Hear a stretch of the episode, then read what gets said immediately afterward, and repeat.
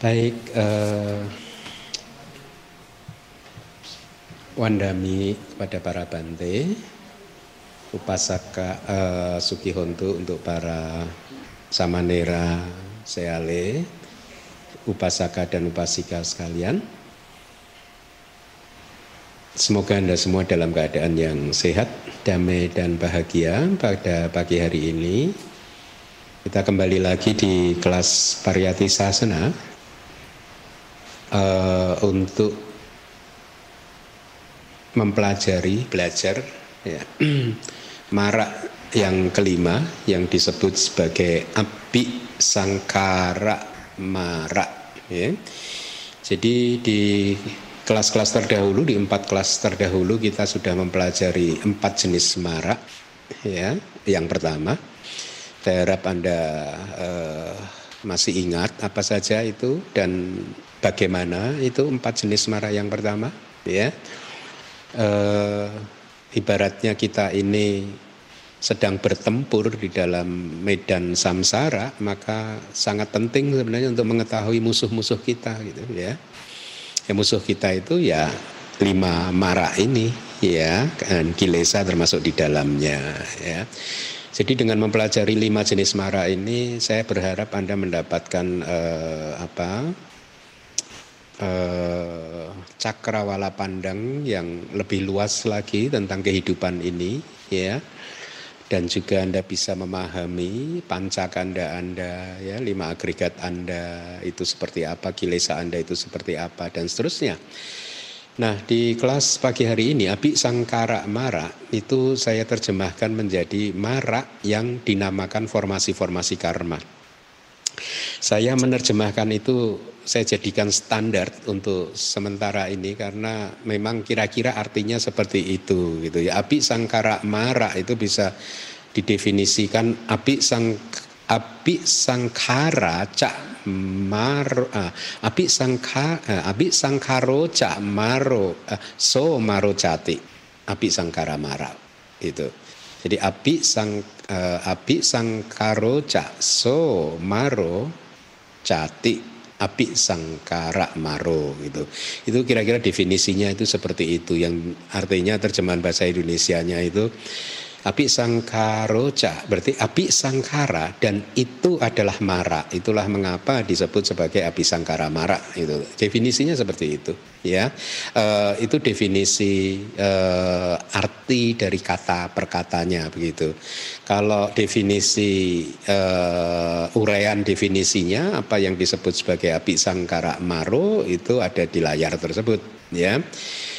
Kembali lagi ke definisi kata dulu api sangkara marak karena e, kita itu saya melihat kalau di Indonesia itu kan e, terjemahannya belum baku dan sering kali malah tidak sesuai sesungguhnya terjemahan yang dipakai ke dalam bahasa Indonesia tidak sesuai dengan apa e, definisi yang ada di dalam kitab komentar. Itu ada banyak sekali ya.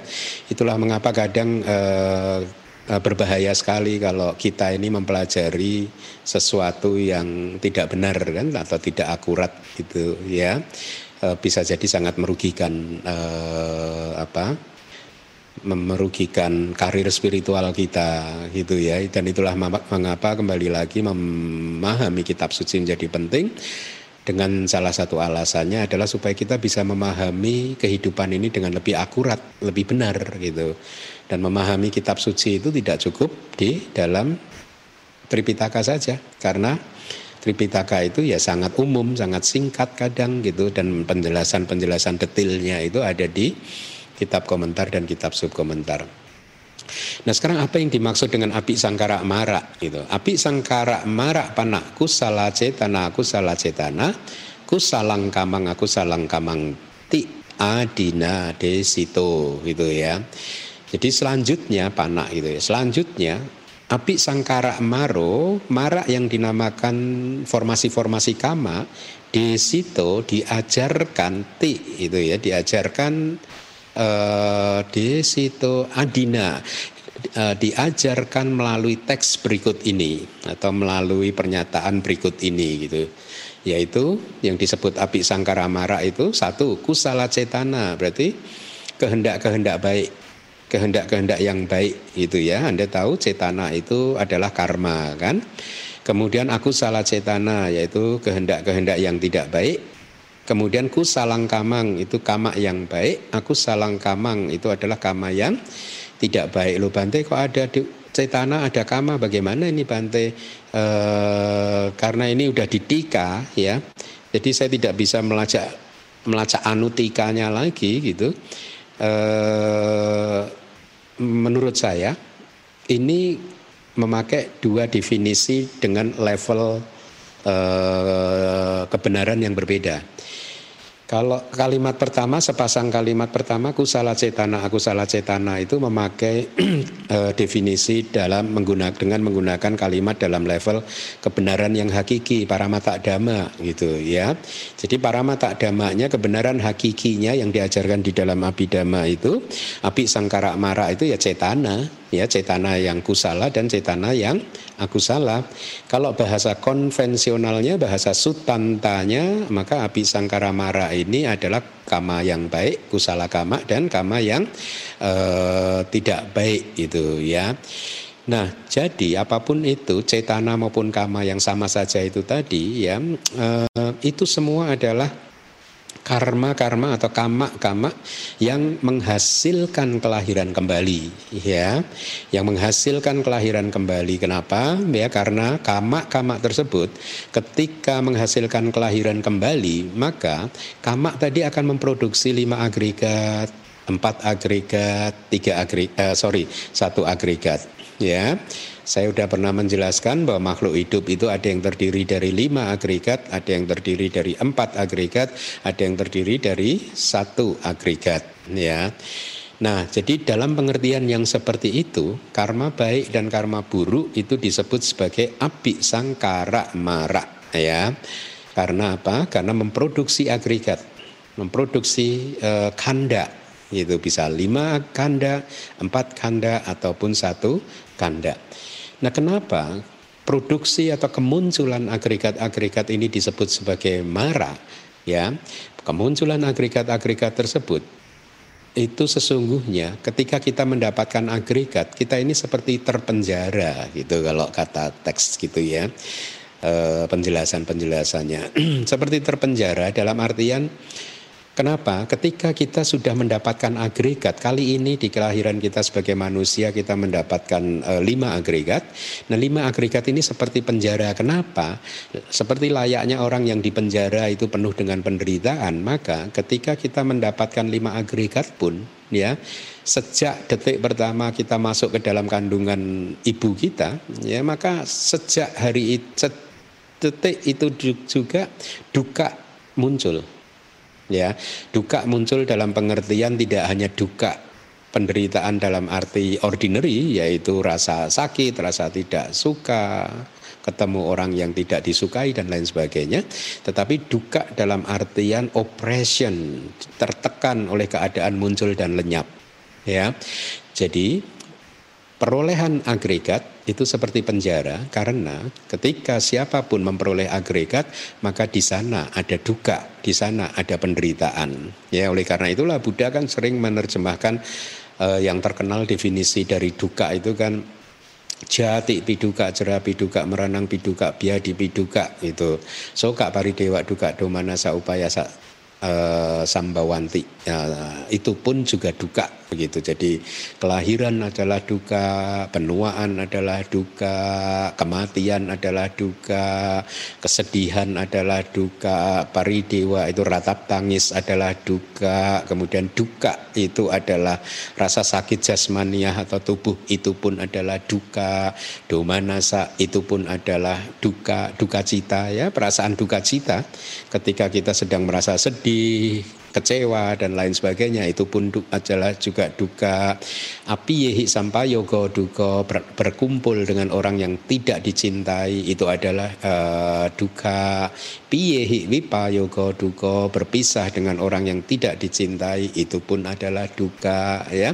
Tapi itu adalah ordinary duka ya duka yang mudah terlihat yang siapa pun tidak bisa membantahnya begitu ya tapi Buddha tidak berhenti di sana beliau mengatakan kalimat penutupnya itu sangkite nak pancu padana kanda duka. Secara ringkas, lima agregat yang menjadi objek pelekatan attachment, objek attachment kita ini adalah duka. Nah, kalau kita menja- uh, mengaku sebagai murid Buddha, maka kita harus mengambil teori ini, meyakininya, dan kemudian kita harus berjuang untuk memahami bahwa lima agregat yang menjadi objek attachment kita ini adalah duka. Ya. Jadi itulah mengapa dengan alasan-alasan itu maka api sangkara juga disebut sebagai marak karena definisi marak di kelas yang pertama dulu adalah si pembunuh atau si penghancur. Nah selama ini eh, banyak dari kita hanya ingin melakukan karma baik atau kebajikan saja ya. Tapi sekarang Anda tahu bahwa eh, karma baik pun ternyata juga adalah disebut sebagai marak ya. Jadi jangan terlalu mendewa-dewakan karma baik juga ya. Karma baik itu adalah marah nah, kalau karma baik adalah karma baik pun adalah marah lalu bagaimana halnya dengan karma yang tidak baik? Ya tentunya ya lebih marah dari marah kira-kira jokesnya begitu ya. Ya, jadi lalu gimana dong Bante? Kalau karma baik pun adalah marah, apakah kita nggak perlu berbuat karma baik gitu? Tentu perlu, tetapi Anda harus memahami bahwa itu juga marah dalam konteks dia bisa memproduksi lima agregat itu tadi dan begitu Anda mendapatkan agregat berapapun agregat yang Anda dapatkan maka Anda bound to suffer ya Anda pasti akan menderita gitu ya Nah, walaupun demikian kita masih tetap saja harus melakukan karma baik, ya. Dan tidak hanya berhenti melakukan karma baik, tapi juga menghindari karma buruk. Tetapi ada satu pertanyaan yang saya mencoba menggelitik Anda. Anda percaya tidak bahwa sesungguhnya semua manusia di muka bumi ini, semua makhluk bahkan, hewan pun juga begitu, mereka yang ada di neraka pun juga begitu, itu di dalam pikirannya adalah ingin melakukan karma baik, perbuatan baik, dan ingin menghindari perbuatan buruk. Ya, atau ambil aja contohnya manusia, 7 miliar manusia yang ada di muka bumi ini, saya percaya bahwa semuanya pasti tidak ingin melakukan karma buruk dan setiap hari ingin selalu melakukan karma baik. Tapi pertanyaannya kemudian begini. Kalau memang seperti itu semuanya melakukan karma baik dan menghindari karma buruk, kenapa dunia ini banyak pertengkaran, banyak peperangan, banyak masalah di dunia ini? Coba Anda renungkan. Ya, salah satu jawabannya saya berikan karena definisi karma baik dan karma buruk itu berbeda-beda. Bahkan di antara murid-murid Buddha pun juga begitu ya sudah belajar juga. Masih saja belum bisa paham karma baik yang benar-benar baik itu seperti apa. Ya. E, karena perbedaan-perbedaan seperti itulah maka ada masalah di dalam kehidupan ini begitu ya.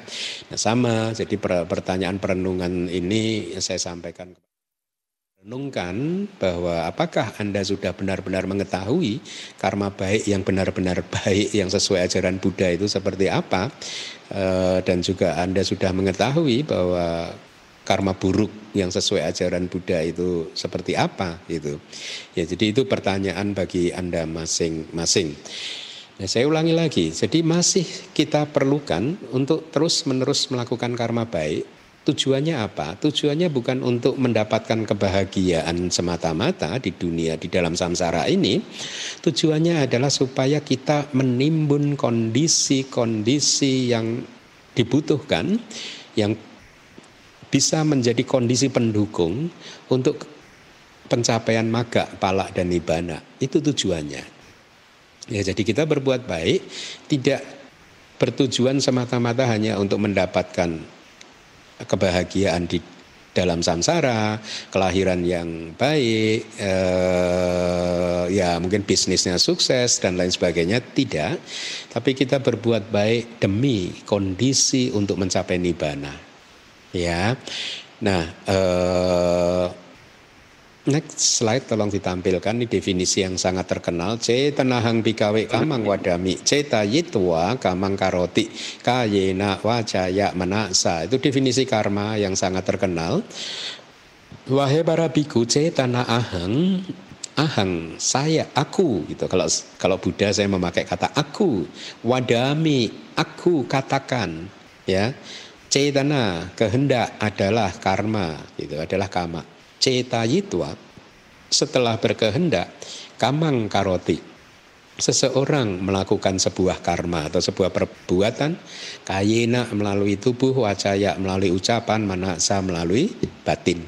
Jadi kehendak adalah karma, tapi setelah berkehendak, Anda nggak akan berhenti di sana saja, Anda akan meneruskan kehendak Anda, baik itu melalui perbuatan tubuh ucapan lisan ataupun uh, ini apa uh, batin.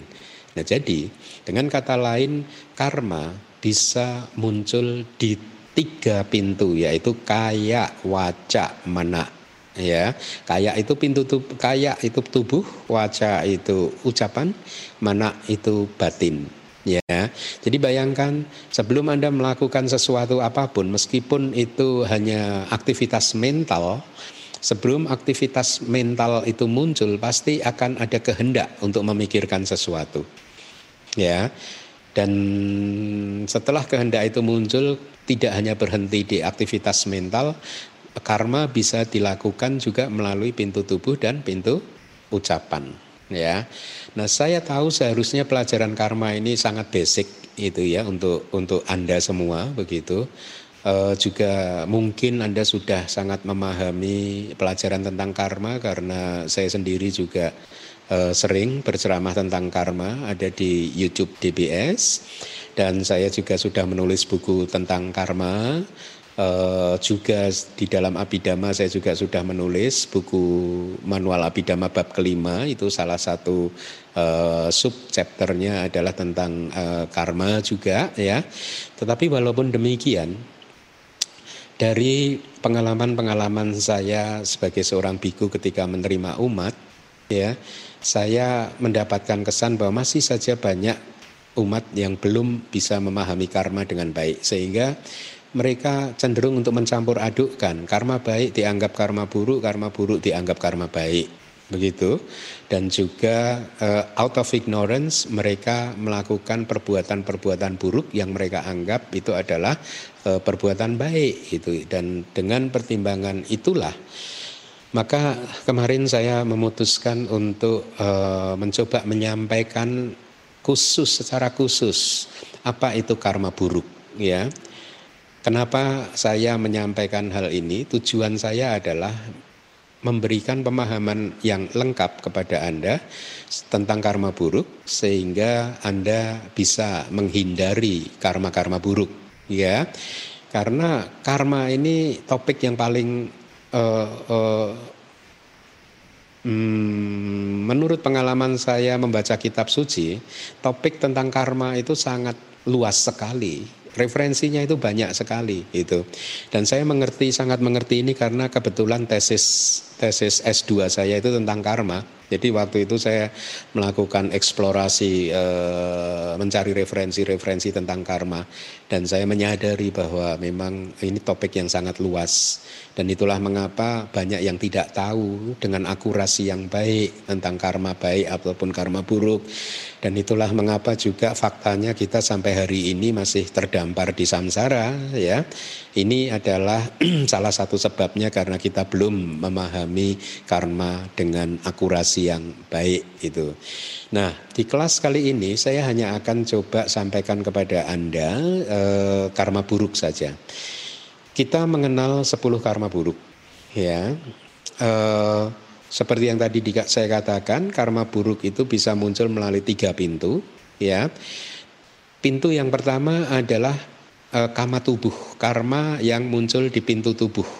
Pintu tubuh itu ya tubuh jasmani kita, ya yaitu melalui perbuatan kita, melalui tangan-tangan kita, melalui kaki kita, anggota tubuh kita apa pun, ya eh, bisa juga sebenarnya eh, karma tubuh ini bisa dilakukan secara lisan. Nanti saya akan sampaikan, ya. Eh, saya lihat anda perhatikan dulu di slide, ya. Jadi karma tubuh yang tidak baik atau aku selak kayak kama itu ada tiga ya. Yang pertama adalah panati pata pembunuhan makhluk hidup, yang kedua adalah adina dana pengambilan sesuatu yang tidak diberikan atau pencurian gitu. Kamesu mica cara itu persinahan atau kelakuan yang tidak senonoh berkenaan dengan kenikmatan-kenikmatan indriawi ya. Nah, eh, saya pernah membaca terjemahan dari Kame Sukmi Cacara itu adalah perlakuan yang kelaku eh, ya mungkin kelakuan yang tidak tepat berkaitan dengan kenikmatan indriawi itu ya. Dan akhirnya dijelaskan oleh seorang penceramah dengan keliru sekali ya. Dan itulah makanya saya berbahaya sekali kalau kalau eh, penceramah itu tidak mempunyai kualifikasi yang baik itu sangat berbahaya karena yang mendengarkan itu bisa percaya gitu. Koalisi yang Kualifikasi yang baik yang saya maksudkan adalah kemampuan untuk membaca penjelasan kitab komentar seharusnya. Itu sangat diperlukan. Ya Bante tapi kan susah. Iya susah. Makanya ikut saja apa yang sudah diterjemahkan dulu gitu. Jangan beropini sendiri begitu karena bisa menjerumuskan orang dan itu banyak kejadiannya. Seseorang out of ignorance konsultasi kepada guru apakah ini baik atau tidak baik, akhirnya gurunya mengatakan ini baik dan akhirnya dilakukan sama orang tersebut. Yang menurut ternyata itu bukan perbuatan yang baik, tetapi itu adalah karma buruk. Nah, kan berbahaya kan? Ya. Nah, eh, nanti saya akan jelaskan lagi bahaya-bahaya yang terjadi begitu ya kalau seorang guru itu tidak mampu membaca kitab komentar dan kitab subkomentar gitu. Nah, tiga karma tersebut itu disebut sebagai karma tubuh atau karma yang muncul di pintu tubuh itu. Alasannya adalah eh, karena biasanya gitu, ada kata biasanya yebu yena gitu Kama-kama itu terjadi di pintu tubuh. Ya, saya ulangi lagi. Tiga karma yang ada di layar disebut sebagai pintu tubuh karena biasanya, ada kata biasanya. Karma-karma tersebut terjadinya di pintu tubuh. Ya, nah Anda bayangkan ketika ada seseorang melakukan pembunuhan makhluk hidup itu dilakukan melalui melalui pintu tubuh, melalui anggota tubuhnya, gitu. Ketika seseorang mencuri juga dilakukan oleh tubuhnya, anggota tubuhnya gitu. Ketika seseorang melakukan persinahan itu pun juga dilakukan e, melalui tubuh ya. Tetapi dalam kasus-kasus tertentu karma-karma tersebut, karma buruk tersebut bisa muncul melalui pintu lisan atau melalui ucapan. Ya, misalkan seseorang memerintahkan anaknya, "Eh, Dek, ada semut di sana, tolong dibunuh dong." ya. Kelihatannya dia tidak membunuh semut yang membunuh adalah anaknya. Ini maaf ya tragis ya orang tua memerintahkan anaknya melakukan karma buruk kan? Tetapi yang bersangkutan yang memerintahkan anaknya untuk melakukan karma buruk untuk membunuh semut tadi dia juga melakukan karma buruk yang pertama itu panatipata. Ya e, dan lain sebagainya. Ada banyak sekali contoh ya. Eh, kalau berkaitan dengan ya misalkan seseorang ditanya eh, kemudian dia berbohong dengan tidak mengucapkan kata-kata tetapi dia cukup menggeleng-geleng gitu. Berbohong itu adalah karma lisan gitu ya karma ucapan. Tetapi dia bisa berbohong dengan menggunakan gelengan kepala ya. Dan gelengan kepala ini pintu tubuh. Jadi karma berbohong yang harusnya itu adalah karma yang muncul melalui pintu lisan bisa muncul di pintu uh, tubuh begitu. Atau seseorang mau berbohong dengan menulis WA uh, eh, melalui handphonenya dia chat dengan seseorang. Dia berbohong dengan jari jemarinya dengan jempol-jempolnya. Padahal karma berbohong itu adalah uh, karma lisan. Tetapi dia lakukan melalui pintu jempol pintu tubuh ya nah itu artinya uh, karma lis karma ucapan pun bisa kadang-kadang itu dilakukan melalui pintu-pintu yang lain. Ya, demikian pula dengan karma buruk, karma buruk yang lain atau karma baik, karma baik yang lain gitu. Makanya definisi dari setiap karma yaitu either karma tubuh, karma ucapan maupun karma mental, definisinya selalu menggunakan kata biasanya gitu ya. Nah, eh, apa uh, ya oleh karena itu dengan penjelasan-penjelasan yang sudah saya katakan tadi maka karma tidak bisa semata-mata ditentukan melalui pintu munculnya ya melainkan ditentukan melalui pintu di mana kama-kama tersebut biasanya atau sering kali muncul ya. Nah, mari kita bahas satu persatu karma buruk eh, yang muncul melalui tubuh ini.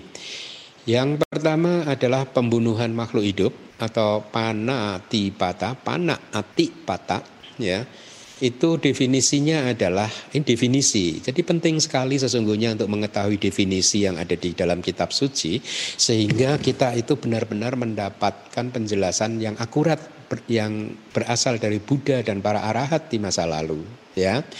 Jadi definisinya itu uh, pembunuhan makhluk hidup itu adalah penyerangan ya seseorang menyerang penghancuran seseorang menghancurkan ya menghancurkan atau menyerang apa?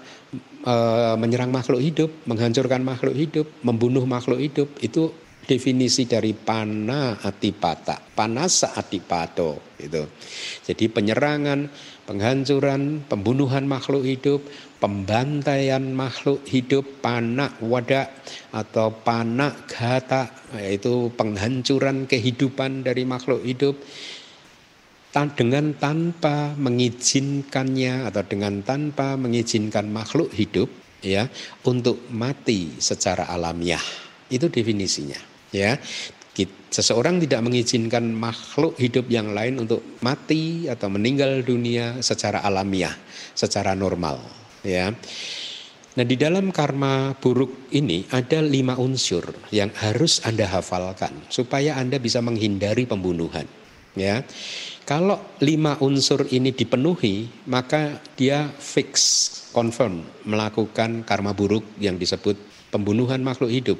Ya, tetapi kalau ada satu faktor saja yang missing, maka dia tidak bisa disebutkan atau satu faktor yang tidak dia lakukan, ya, maka dia tidak bisa disebutkan sedang melakukan pembunuhan makhluk hidup. Ya, tetapi hati-hati.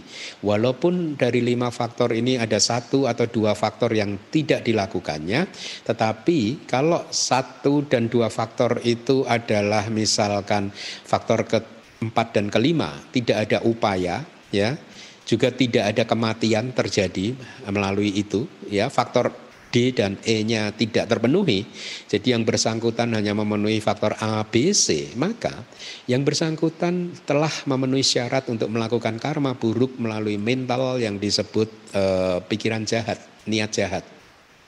Ya, berbahaya kan? Itu pun juga karma buruk. Sama berbahayanya dengan karma pembunuhan makhluk hidup. Kenapa? Karena kalau dia berfungsi sebagai karma produktif, menghasil, bisa menghasilkan agregat, maka karma buruk ini hanya akan menghasilkan agregat di salah satu dari alam empat apa ya itu ya. Nah, lima unsur yang harus dipenuhi di dalam karma pembunuhan makhluk hidup. Yang pertama adalah ada makhluk hidup objeknya itu adalah makhluk hidup. Yang kedua, yang mau melakukan pembunuhan sadar, dia tahu, persepsinya mengetahui bahwa itu adalah makhluk hidup. Kemudian yang ketiga muncul pikiran untuk melakukan pembunuhan. Ya.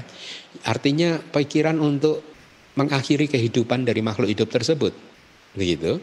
Keempat ada upaya Ya, kelima kematian pun terjadi. Artinya makhluk hidup yang poin A tadi meninggal dunia karena upaya tersebut begitu. Nah, sekarang saya harap Anda benar-benar hafalkan ini supaya Anda bisa menghindari uh, menghindarkan diri Anda dari uh, karma buruk pembunuhan makhluk hidup. Nah, di teks-teks kita uh, next slide ada ya, di makhluk hidup uh, atau dua jenis pembunuhan makhluk hidup eh, atau pembunuhan makhluk hidup dibedakan ke dalam dua jenis ya. Yang pertama adalah sedikit tercela dan yang kedua adalah sangat tercela. Ya. Jadi eh, sedikit tercela itu bisa dilakukan terhadap makhluk yang tidak memiliki kualitas kebajikan dan terhadap mereka yang memiliki kualitas kebajikan. Sangat tercela juga bisa dilakukan terhadap makhluk yang tidak memiliki kualitas kebajikan dan juga terhadap makhluk yang memiliki uh, kualitas uh, kebajikannya.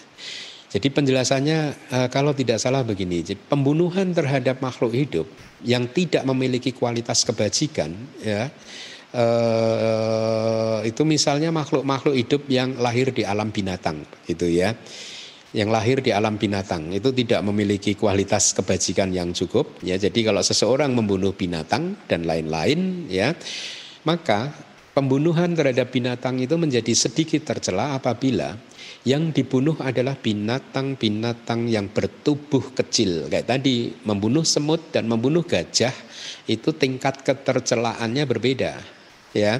Karena membunuh semut boleh dikatakan bisa dilakukan oleh seseorang dengan tanpa harus memproduksi cetasikat atau faktor-faktor mental yang buruk yang tidak baik dengan tanpa usaha yang pengerahan usaha yang cukup kuat ya.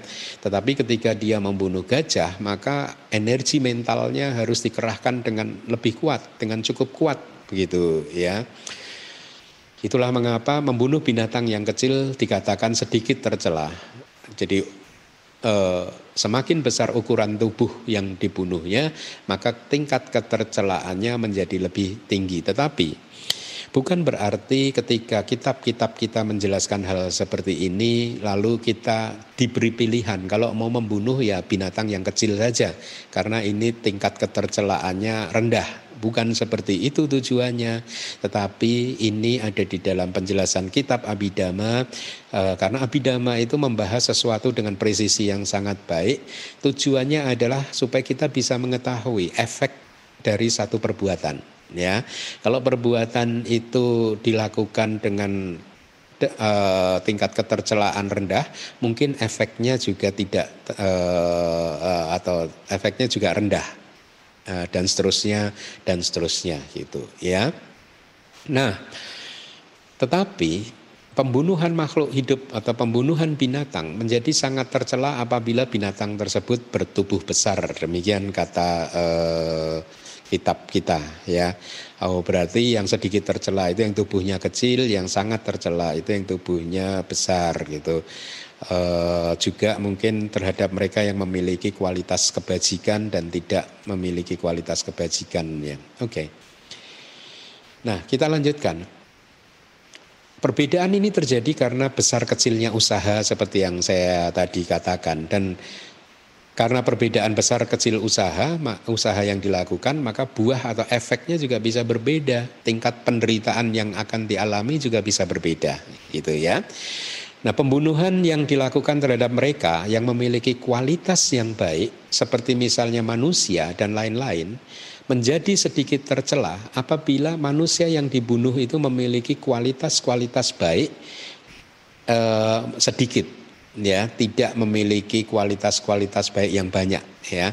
Kan tetapi itu menjadi sangat tercela kalau manusia yang dibunuh itu memiliki kualitas-kualitas yang eh, baik itu. Kalau di kelas yang dulu di DBS dulu saya menyampaikan misalkan saja ada seseorang eh, memaki-maki orang di pinggir jalan, kalau dia itu bukan siapa-siapa maka dia tidak akan terkena dampak yang eh, berat tetapi kalau dia tidak tahu misalkan yang dimaki-maki itu adalah pejabat misalkan, orang yang terpandang misalkan, maka dia akan terkena dampak yang lebih berat dibandingkan ketika dia memaki-maki orang yang tidak mempunyai status apa-apa. Itu logikanya kira-kira seperti itu ya.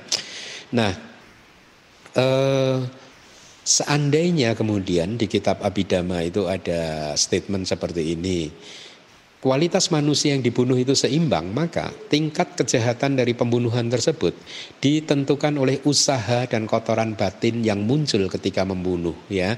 Jadi seberapa besar Anda mengeluarkan kotoran batin, maka itulah uh, Anda bisa mengukur tingkat ketercelaannya gitu ya. Kita lanjutkan yang kedua yaitu pencurian. Di dalam pencurian ada lima unsur juga. Artinya, seseorang bisa dianggap mencuri kalau lima unsur ini terpenuhi.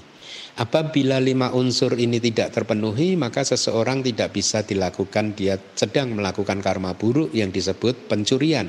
Ya, Lima unsur tersebut adalah yang pertama, ada benda miliknya orang lain. Yang kedua, adanya persepsi dari yang mau mengambil bahwa benda itu adalah benda milik orang lain. Jadi dia tahu bahwa itu adalah benda milik orang lain. Kemudian yang ketiga adalah ada pikiran untuk melakukan pencurian. Yang keempat adanya upaya untuk mencuri. Yang kelima terjadinya pembawaan benda tersebut melalui itu uh, perpindahan tempat ya uh, dalam tanda kutip juga perpindahan uh, posisi gitu loh. Saya pernah ketika dulu masih sekolah dulu di Semarang ada satu kasus pencurian di salah satu koperasi di tempat uh, ini saya sekolah dulu begitu Uh, kemudian salah satu guru saya berkata begini, uh, dosen ya, uh, ini sebenarnya nggak hilang gitu, ini hanya berpindah tempat aja gitu. Tadinya di uh, etalase ini sekarang nggak tahu nih di lemarinya siapa gitu. Jadi barangnya berpindah tempat. nah pencurian juga seperti itu begitu ya. Pengambilan sesuatu yang menjadi milik orang lain gitu. Menjadi sedikit tercela apabila benda yang diambil itu bernilai rendah. Menjadi sangat tercela apabila benda yang diambil itu bernilai tinggi, agung, mewah atau mahal itu. Kemudian next slide. Empat unsur persinahan. Nah, ini yang saya maksudkan sering terjadi kesalahpahaman. Ya, kenapa? Saya pernah e, mendengar juga bahwa kami sumi cacara itu adalah tadi seperti yang di awal saya sampaikan, ini adalah perilaku menyimpang yang berkaitan dengan kenikmatan indriawi, dengan panca indera gitu. Sehingga si yang bersangkutan mengatakan eh, waktu itu ditanya, kalau menonton drama Korea termasuk pelanggaran sila yang ketiga enggak? Nah, terus dijelaskan ya kalau Anda menikmatinya larut dalam panca indera Anda e, menyenang-nyenangkan panca indera ketika menonton drama Korea ya itu pelanggaran sila yang ketiga. Berbahaya tidak? Ya. Berbahaya tidak? Bahkan saya pernah e, menulis tentang ini pun juga ada yang mengkritik gitu. Ketika saya menerjemahkan kami sumi cacara dikritik. Bante kalau menerjemahkan yang akurat dong. Kalau nggak akurat kan malah berbahaya loh. Malah saya yang dituduh berbahaya. Begitu. Jadi ada orang yang menganggap kami sumi cacara itu ya apa dalam kata ininya ya membiarkan batin kita menikmati objek-objek panca indera. Berbahaya enggak? No. Kami sumi cacara itu persinahan. Itu uh, ini apa? Uh, definisi yang valid gitu. Jadi nonton sinetron, mendengarkan musik, nonton drama Korea, itu bukan pelanggaran sila ketiga, bukan kami sumi cacara, itu bukan. Ya itu adalah pelanggaran-pelanggaran yang lain. Nah, definisinya ada di layar. Ya. Uh, ada empat unsur persinahan. Coba lihat. Kalau Anda nonton drama Korea termasuk kami sumi cacara enggak? Uh, empat unsur itu terpenuhi atau tidak? ya kalau anda menonton sinetron Indonesia pun empat unsur itu terpenuhi atau tidak yang ada di layar? Coba anda baca ya. Yang pertama adalah objek yang termasuk dalam wilayah yang terlarang. Artinya nanti akan saya jelaskan objek ini adalah misalkan ya eh, seorang laki-laki mau melakukan persinahan dengan seorang perempuan maka perempuannya ini uh, harus dari objek yang terlarang, yaitu perempuan yang masih dilindungi oleh orang tuanya, saudaranya, dan lain sebagainya. Begitu ya. Kemudian ada pikiran untuk persatuan, saya beri tanda kutip uh, di dalam wilayah tersebut, yaitu uh, apa? Ada pikiran untuk uh, apa? Melakukan maaf ya, maaf untuk melakukan hubungan seksual. Persatuan itu maksudnya itu ya. Jadi pikirannya ada, ada pikiran untuk itu. Kemudian ada usaha juga untuk melakukan persatuan itu tadi, ya. Dan yang keempat persetujuan akhirnya kedua belah pihak uh, setuju untuk uh, praktek jalan dengan jalan ya artinya hubungan seksual tadi begitu ya. Nah wilayah terlarang sekarang itu tadi kalau perempuan itu ya laki-laki juga sama sebenarnya yang masih berada di bawah pengawasan ibu atau di bawah pengawasan ayahnya atau di bawah pengawasan saudara-saudaranya atau perempuan yang sudah dibeli kalau zaman India dulu yang dibeli dijadikan budak itu adalah objek yang terlarang gitu. Kemudian perempuan yang berada di dalam satu uh, perlindungan organisasi spiritual tertentu misalkan uh, Anda melakukan itu ke, uh, atau bukan Anda maaf ya seseorang melakukannya itu kepada bikuni, seyale, uh, meci dan lain sebagainya. Itu semua itu wilayah-wilayah yang terlarang. Saya sudah mengupasnya dengan sangat detail di buku manual Abidama yang kelima. Anda boleh uh, mengirimkan ini uh, ke divisi propagasi DBS untuk mendapatkan bukunya dan kalau Anda tertarik untuk mengeksplorasi hukum karma lebih lanjut lagi, Anda juga boleh eh, membaca buku saya Karma judulnya Kama Pusaran Kelahiran dan Kematian Tanpa Awal gitu ya. Nah, jadi kembali lagi sekarang saya harap Anda uh, percaya bahwa kami Sumi Cacara itu berzinahan bukan nonton drama Korea, menonton sinetron, mendengarkan musik, menikmati objek. Oh iya, kalau nggak salah justru juga sama. Lalu bagaimana kalau misalkan seorang laki-laki memandang perempuan yang cantik, kemudian dia terserap di dalam sana kagum sama kecantikannya, atau perempuan memandang laki-laki yang ganteng, kemudian menikmati kegantengannya, apakah itu juga pelanggaran sila yang ketiga dan dikatakan oleh si penceramah, iya itu juga pelanggaran sila yang ketiga, bayangkan. Bahaya tidak seperti itu? Hah? Makanya kembali lagi seharusnya memang ada sertifikasi gitu ya supaya pem, pem, pengajaran eh, ajaran Buddha di Indonesia itu menjadi seragam ya seperti yang saya tahu yang terjadi di negeri seperti Myanmar gitu ya. Jadi semua penceramah itu hanya diperbolehkan berceramah ketika dia sudah lulus sekolahnya begitu ya. Nah, oke, okay, itu tadi adalah persinahan. Kita teruskan di karma yang keempat. Karma yang keempat adalah uh, uh, ya kita sekarang masuk ke dalam klasifikasi karma yang kedua. Kalau tiga karma buruk yang tadi itu adalah karma buruk yang biasanya muncul di pintu tubuh, maka empat yang berikutnya yang ada di layar ini adalah karma buruk yang muncul biasanya melalui pintu ucapan. Ya, biasanya. Itu karena dia bisa muncul melalui pintu-pintu yang lain, pintu tubuh misalkan begitu ya. Nah ada empat musa wada perkataan bohong, pisuna wajah, ucapan fitnah atau ucapan yang jahat begitu ya.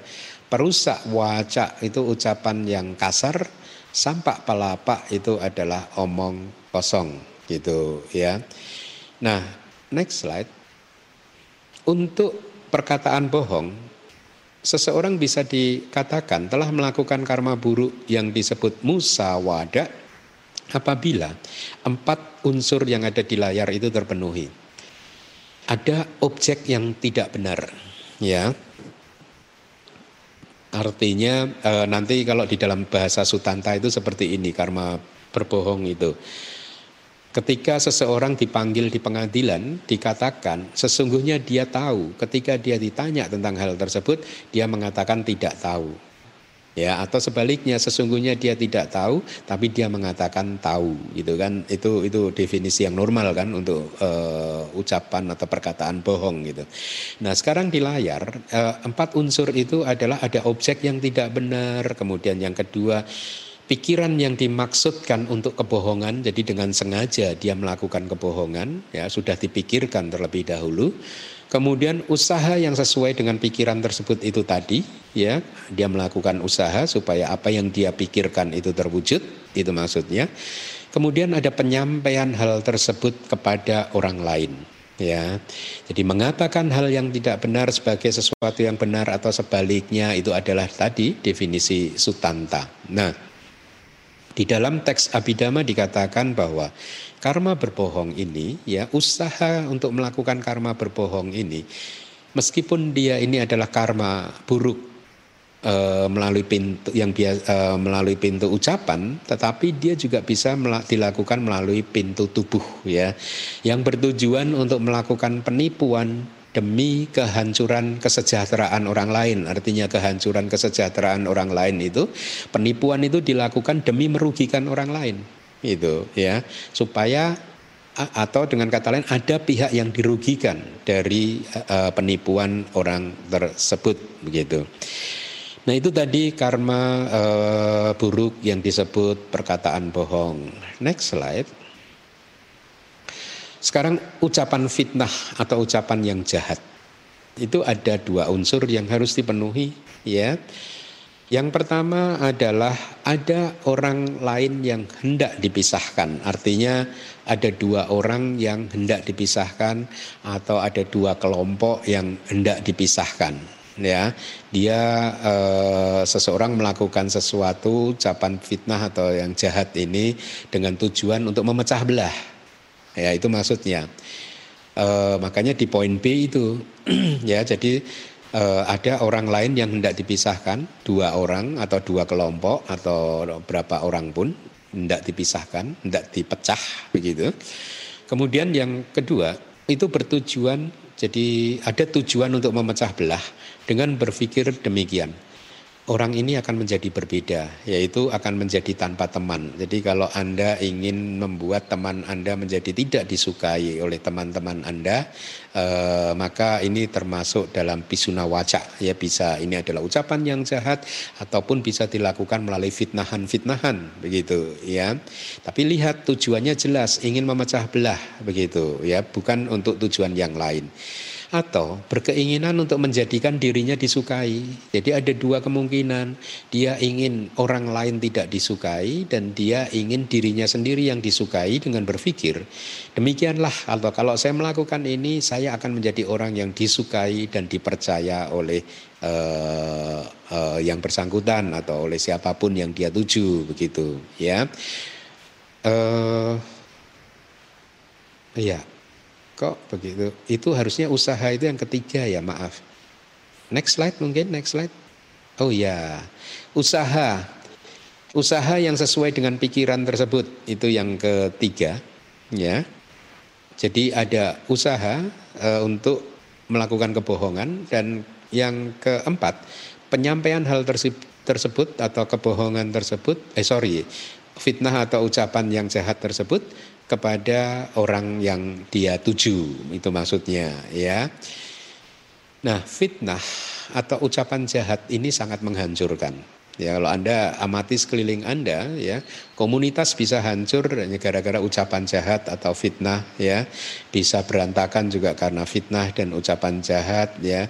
Dan kita sangat bisa menemukan contoh-contoh kan di di di internet ya. Apalagi misalkan ketika mau ada pilihan e, pimpinan ini dan itu maka lihat saja. E, ada saja fitnah-fitnah yang bertebaran begitu. Bahkan saya pernah membaca salah satu strategi berkampanye itu ya dengan menyebarkan fitnah-fitnah terus secara terus menerus gitu. Karena Eh, kebohongan yang diucapkan atau fitnah yang diucapkan secara terus-menerus itu akan bisa menjadi kebenaran misalkan. Kan ada teori-teori seperti itu gitu. Ucapan-ucapan jahat yang dilakukan secara terus-menerus terhadap satu orang, maka lama kelamaan itu akan bisa dianggap sebagai satu kebenaran gitu ya. Jadi intinya di dalam teks kita dikatakan pisuna waca itu menghancurkan dan mengganggu persatuan.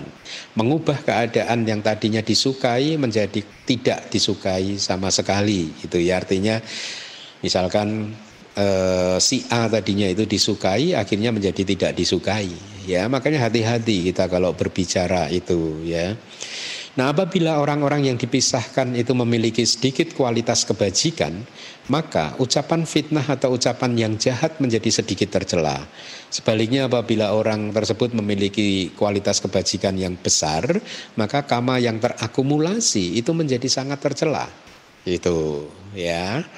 Next slide tiga unsur ucapan kasar. Sekarang kita akan melihat karma buruk yang berikutnya yaitu ucapan yang kasar. Ada tiga unsur yang harus dipenuhi. Yang pertama ada orang lain yang hendak dihardik. Dicaci maki, diomelin gitu. Unsur yang kedua ada pikiran yang disertai oleh kemarahan dan yang ketiga adalah hardikan atau cacian. Gitu. Ucapan kasar adalah ucapan keras yang tidak menyenangkan di telinga. Ya, uh, ingat itu definisinya ya, tidak menyenangkan di telinga untuk didengar di telinga, maupun uh, juga tidak menyejukkan hati. Ucapan yang melukai ulu hati seseorang yang mendengarkannya itu adalah definisinya. Next slide. Sekarang kita uh, melihat apa itu karma buruk yang disebut omong kosong. Ada dua unsur, yaitu yang pertama adanya tujuan untuk melakukan percakapan mengenai sesuatu atau cerita yang tidak bermanfaat, ya seperti maaf ya kalau uh, ini saya tidak bermaksud untuk menyinggung uh, kepercayaan yang lain, tetapi ini ada di kitab kita itu lihat bahasa palinya Bharata Yuda Sita Aharana. Ya Bharata Yuda Sita Harana itu itu perang keluarga Barata dan penculikan Sita penculikan Dewi Sinta itu. Mahabharata dan penculikan Sinta uh, oleh oleh oleh siapa itu Rahwana ya ya uh, itu menurut definisi di dalam kitab kita itu termasuk omong kosong karena itu tidak bermanfaat Ya, tetapi hati-hati ya. Ini saya harus klarifikasi karena eh, di dalam penjelasan yang berikutnya itu ada penjelasan seandainya Anda menonton Barata Yuda atau penculikan Sita, kemudian Anda menganalisanya sesuai dhamma ajaran Buddha. Oh, tidak baik ya sesungguhnya menculik istri orang lain itu adalah perbuatan yang tercela ya. E, makanya si penculik adalah menderita dan itu harus jadi teladan buat kita untuk tidak melakukannya. Maka itu bukan omong kosong. Dengan kata lain sesungguhnya Anda boleh melihat sinetron apa pun selama Anda simpulkan sinetron itu misalkan atau bioskop, teater, ini film apa, A, B gitu, Anda simpulkan sesuai dharma. Oh itu tadi kusala, itu tadi aku salah, ya, itu tadi pelanggaran sila ini, pelanggaran itu, nggak apa-apa, ya tidak apa-apa. Ya dan itulah mengapa sesungguhnya para anggota sangga juga diperbolehkan menonton pertunjukan-pertunjukan. Kalau di Myanmar biasa anggota sangga menonton pertunjukan karena biasanya itu ada pelajaran-pelajaran dharmanya gitu dan anggota sangganya tahu bagaimana how to relate uh, cerita tersebut dengan dharma begitu ya. Jadi itu definisinya, bukan semata-mata perang keluarga Barata, penculikan Dewi Sinta itu adalah omong kosong bukan, tetapi kalau Anda tenggelam di sana, larut di sana, itulah yang eh, hendaknya dihindari dan oleh karena itu Anda tetap diperbolehkan menonton perang Barata keluarga Barata dan juga penculikan Dewi Sinta selama Anda bisa menganalisanya itu sesuai dengan ajaran Buddha gitu ya. Kemudian uh, unsur yang kedua adalah penuturan cerita semacam itu. Jadi bayangkan Anda habis nonton uh, sinetron katakanlah uh, dan Anda sangat menyukai sinetron tersebut. Kemudian di lain waktu Anda bertemu dengan kawan Anda dan Anda menceritakan ulang sinetron tadi tanpa menghubungkannya dengan dharma, maka itu adalah karma buruk yang disebut omong kosong. Nah, sekarang kita tinggal mempelajari satu jenis karma buruk yang melalui pintu yang terakhir yaitu pintu uh, mental yang disebut sebagai karma mental yang tidak baik ya. Ada tiga yang dis, yang pertama adalah abija, A-nya harusnya panjang itu abija dambaan dia pada niat jahat dan mica didik atau pandangan salah. Nah, dambaan atau abija itu adalah keadaan hati atau pikiran yang mengincar sesuatu, mengincar barang orang lain hanya ada di pikiran saja. Ya dengan kalau di dalam teks itu disebutkan begini.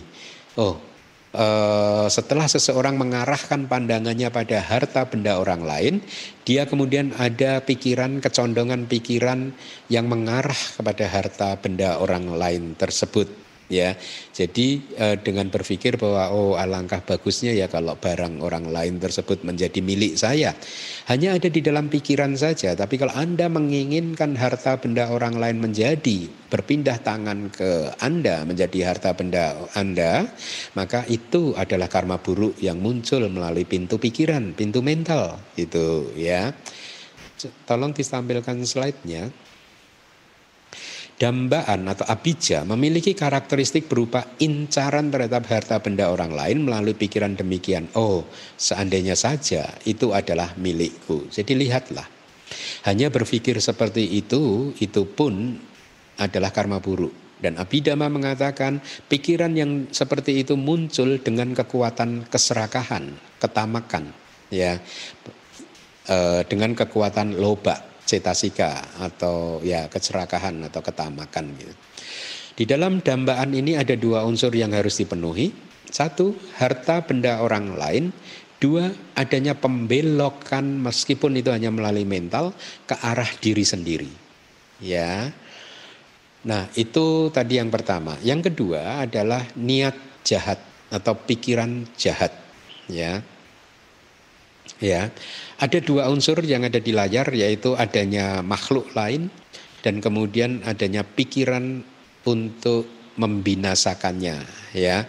Hanya berpikir saja ingat karena ini hanyalah karma buruk yang muncul melalui pintu mental jadi ini hanya berpikir saja tanpa melakukan usaha melalui ucapan maupun melalui tubuh gitu.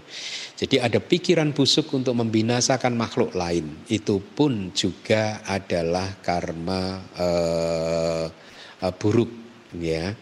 Kemudian pandangan salah yang terakhir. Ada dua unsur pandangan salah yaitu kekeliruan dalam pengambilan objek artinya keliru memahami objek ya. Kemudian pemahamannya sedemikian rupa sesuai dengan pandangan yang telah diambilnya. Jadi ini adalah melihat sesuatu secara berkebalikan terjungkir balik berkebalikan. Ya melihat sesuatu dengan cara yang salah ya atau melihat secara keliru e, karena tidak ada e, karena sesungguhnya kenapa disebut keliru? Karena ini tidak selaras dengan realitas yang sesungguhnya itu ya. Tidak selaras dengan kebenaran gitu. seseorang sebenarnya mampu misalkan contohnya itu begini. Pandangan salah itu contohnya begini. Seseorang sesungguhnya dia mampu untuk berdana tapi dia mempunyai teori, mempunyai anggapan, mempunyai faham, mempunyai ajaran bahwa oh percuma nggak usah berdana karena nggak ada buah dari berdana, tidak ada efek dari berdana. Artinya ini bukan karma baik yang bisa menghasilkan buah yang baik, ya. Tidak ada e, manfaat dari berdana dalam jumlah besar. Jadi juga gitu, ada orang yang mengatakan nggak perlu berdana, berkorban dalam jumlah yang besar untuk membangun wihara, membangun ini, membangun itu nggak perlu karena itu nggak ada manfaatnya atau bahkan mungkin ada yang berpikir berdana besar dan berdana kecil sama saja. Nah, itu juga termasuk di dalam uh, pandangan yang salah ya. Uh, itu dulu terjadi ketika saya tinggal di Singapura jadi biasanya saya suka mengamati seseorang itu kalau habis pulang dari dari retret itu eh, ada semacam euforia begitu ya. Euforia eh, merasa eh, sudah menjadi lebih baik menjadi lebih paham menjadi bahkan mungkin sudah mencapai tingkat kesucian sotapana atau dan lain sebagainya ya. Biasanya seperti itu, pulang dari retret itu ada ada saja orang-orang yang mengalami euforia seperti itu. Nah, pada suatu hari ada salah satu umat dari sana eh, Singapura itu habis pulang dari retret di Thailand ya ya entah dia itu mendapatkan pelajaran apa tetapi ketika dia pulang ke Singapura dia langsung uh, keep on telling people begitu. Uh, di wihara mengatakan loh sesungguhnya dari pelajaran saya retret saya jadi tahu nggak perlu berdana kok. Karena kita langsung saja meditasi karena meditasi itu lebih tinggi dari berdana. Jadi percuma nggak usah berdana praktek meditasi saja langsung begitu ya yang akhirnya yang bersangkutan saya panggil saya jelaskan demi e, menyadarkan dia bahwa pandangan dia itu e, salah. Jadi itu terjadi itu Kan karena orang itu kadang memahami teorinya kurang lengkap, jadinya seperti itu ketika dia mendengar dana, sila, bawana, apa yang harus dilakukan oleh murid Buddha adalah untuk melakukan praktek tiga praktek kebajikan, dana, sila, bawana. Yang paling rendah adalah dana, sila adalah lebih tinggi, yang paling tinggi adalah bawana. Nah, akhirnya disimpulkan secara sederhana, oh berarti kita langsung bawana aja, nggak usah dana, nggak usah sila. itu terjadi, itu terjadi dan saya e, menyaksikannya gitu. Ya. Pandangan salah yang lain itu misalkan tidak ada buah dari karma baik dan tidak ada buah dari karma buruk. Itu adalah pandangan salah.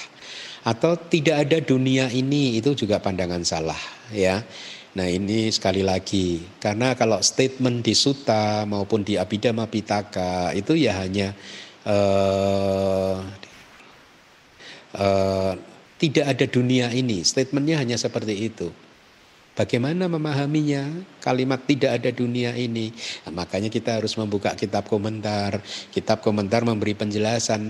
Tidak statement tentang tidak ada dunia ini itu diucapkan oleh makhluk lain yang ada di dunia yang lain selain manusia. Katakanlah dewa, ya. Nah, dewa yang bersangkutan ini mempunyai pandangan salah bahwa tidak ada dunia manusia itu yang ada dunia ini ya dunia saya ini di alam dewa Catuk Maharajika, Tawatingsa atau apa pun itu gitu. Dan dia berpikir bahwa ketika dia meninggal dunia dari alam katakanlah dewa Catuk Maharajika, maka habis itu dia juga akan lahir di situ lagi gitu. Tidak ada dunia yang lain gitu. Tidak ada dunia ini, dunia manusia ini nggak ada. Yang ada ya dunianya dia di sana itu di alam surga itu. Ya, itu adalah pandangan salah. Ya. Atau juga ada pandangan salah yang lain adalah tidak ada dunia lain gitu kata-kata di dalam teksnya. Ini pun juga begitu. Kalau Anda membaca Suta atau Abhidhamma Pitaka juga kalimatnya hanya seperti itu, tidak ada dunia lain. Nah, apa itu maksudnya tidak ada dunia lain? Kita harus membuka kitab komentar. Arti penjelasan yang disampaikan di dalam kitab komentar adalah seperti ini. Seorang manusia berpikir bahwa tidak ada dunia lain, tidak ada surga, tidak ada apa, tidak ada apa, yang ada hanya dunia manusia ini. Ya, saya juga pernah bertemu dengan orang yang seperti itu gitu yang sangat memaha, memandang kehidupan ini dari sisi materialisme saja ya Kan kalau orang yang berpikir materialis ya atau yang menganut paham materialisme itu dia menyamakan fenomena kehidupan ini dengan benda-benda materi ya. Benda-benda materi ini kan setelah hancur sudah tidak ada lagi gitu ya.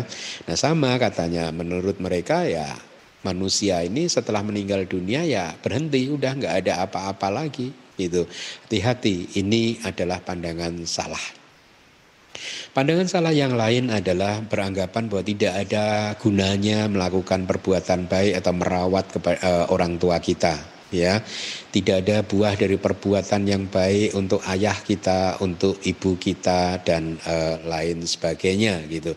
Itu adalah pandangan salah. Ada dua unsur di dalam pandangan salah ini tolong ditampilkan di slide-nya unsur yang pertama adalah kekeliruan di dalam cara oh tidak ada ya Iya, kekeliruan dalam cara pengambilan objek. Ya, jadi keliru menafsirkan. Ya, kemudian yang kedua adalah pemahamannya yang sedemikian rupa sesuai dengan pandangan salah yang telah diambilnya itu tadi. Ya, jadi itu dua unsurnya. Nah, jadi setelah Anda memahami atau kita semua memahami karma buruk ini tadi yang jumlahnya ada 10 ya Harapan kita adalah kita bisa menghindari karma-karma buruk tersebut. Ya, ini lebih penting. Langkah pertama adalah kita harus menghindari karma-karma buruk, ya. Dan setelah itu kita harus memperbanyak karma-karma baik. Ya, kita tidak mempunyai waktu yang cukup untuk mempelajari karma baik, tapi kalau Anda ingin mengeksplor, Anda boleh baca buku-buku saya yang dua tadi, buku tentang kama dan buku manual Abhidhamma bab kelima. Dua buku itu mengupas secara cukup lengkap hukum karma. Ya, seharusnya cukup informatif ya. Nah, jadi dengan demikian Anda bisa melakukan karma baik secara benar, ya tetapi Anda harus ingat bahwa karma baik tidak berhenti hanya di situ, ya. Kita tidak hanya berhenti melakukan karma baik tetapi sebaliknya kita beraspirasi supaya semua kebajikan dan karma baik kita itu bisa menjadi pendukung untuk mencapai maga pala dan nibana nah itu adalah tujuan kita sebagai uh, murid Buddha.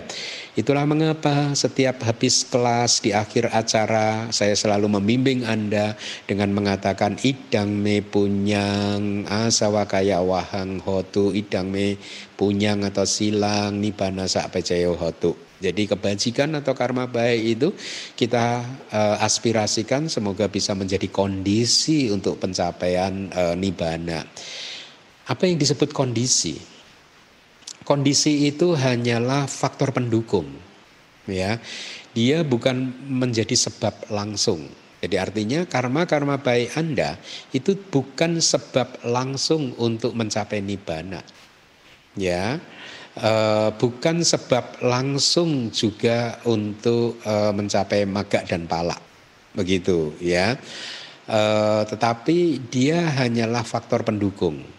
Ibaratnya kalau Anda ingin mendapatkan panen e, buah mangga, maka Anda harus menanam pohon mangga.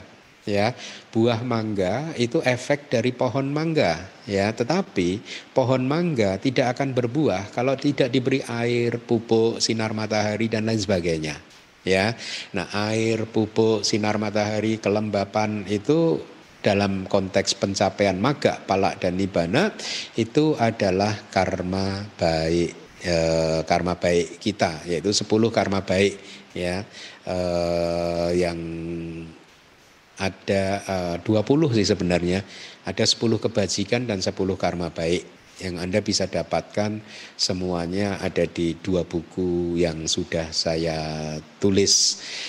Nah, dengan demikian maka Eh, kita bisa keluar dari samsara ini dan ketika kita keluar dari samsara maka kita juga dikatakan keluar dari api sangkara mara.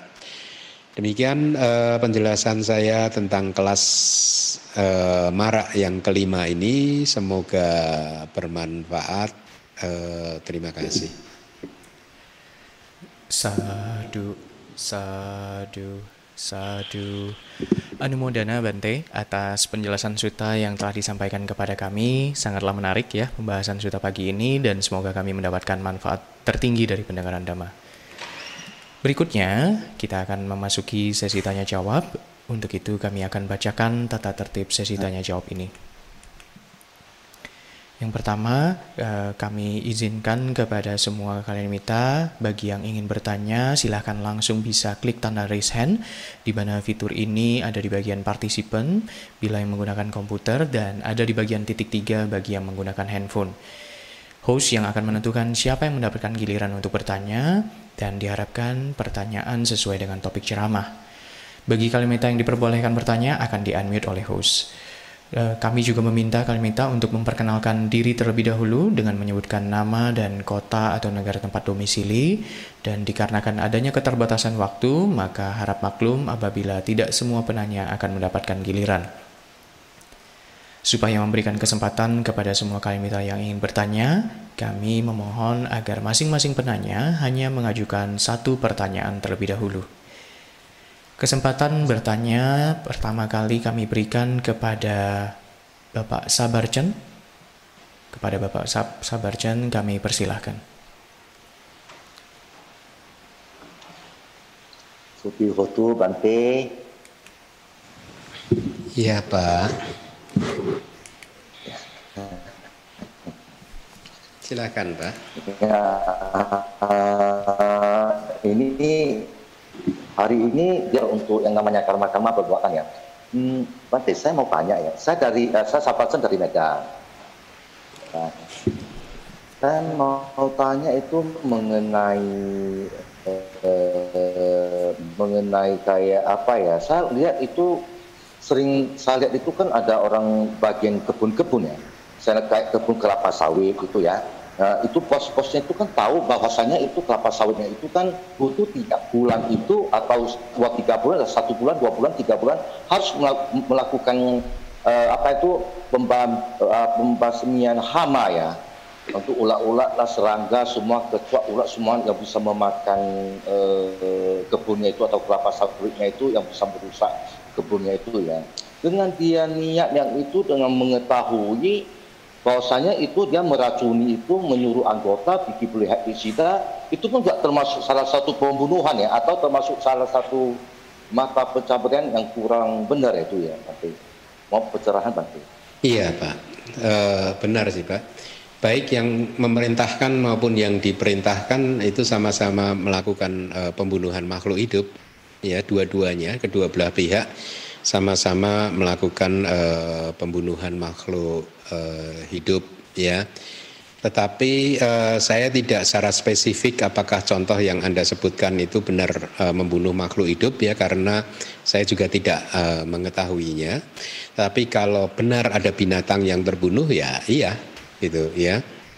Kan pasti dia tahu di situ dan dia punya pikiran juga untuk ini gitu apa uh, untuk uh, apa untuk tadi wadakak cita tadi untuk melakukan pembunuhan kemudian dia melakukan usaha dan hasilnya kan binatangnya juga meninggal dunia kan jadi seharusnya kalau itu semua unsur terpenuhi ya dia mereka kedua belah pihak melakukan pembunuhan mbak Begitu Pak Sabar.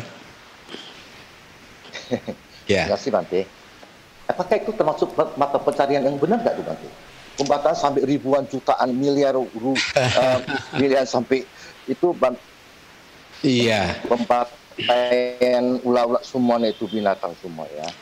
Mata pen, definisi mata pencaharian benar adalah mata pencaharian yang didapatkan atau dilakukan dengan tidak melanggar sila. Ya. Ya, jadi Anda bisa analisa dan simpulkan sendiri apakah itu melanggar sila atau tidak begitu Pak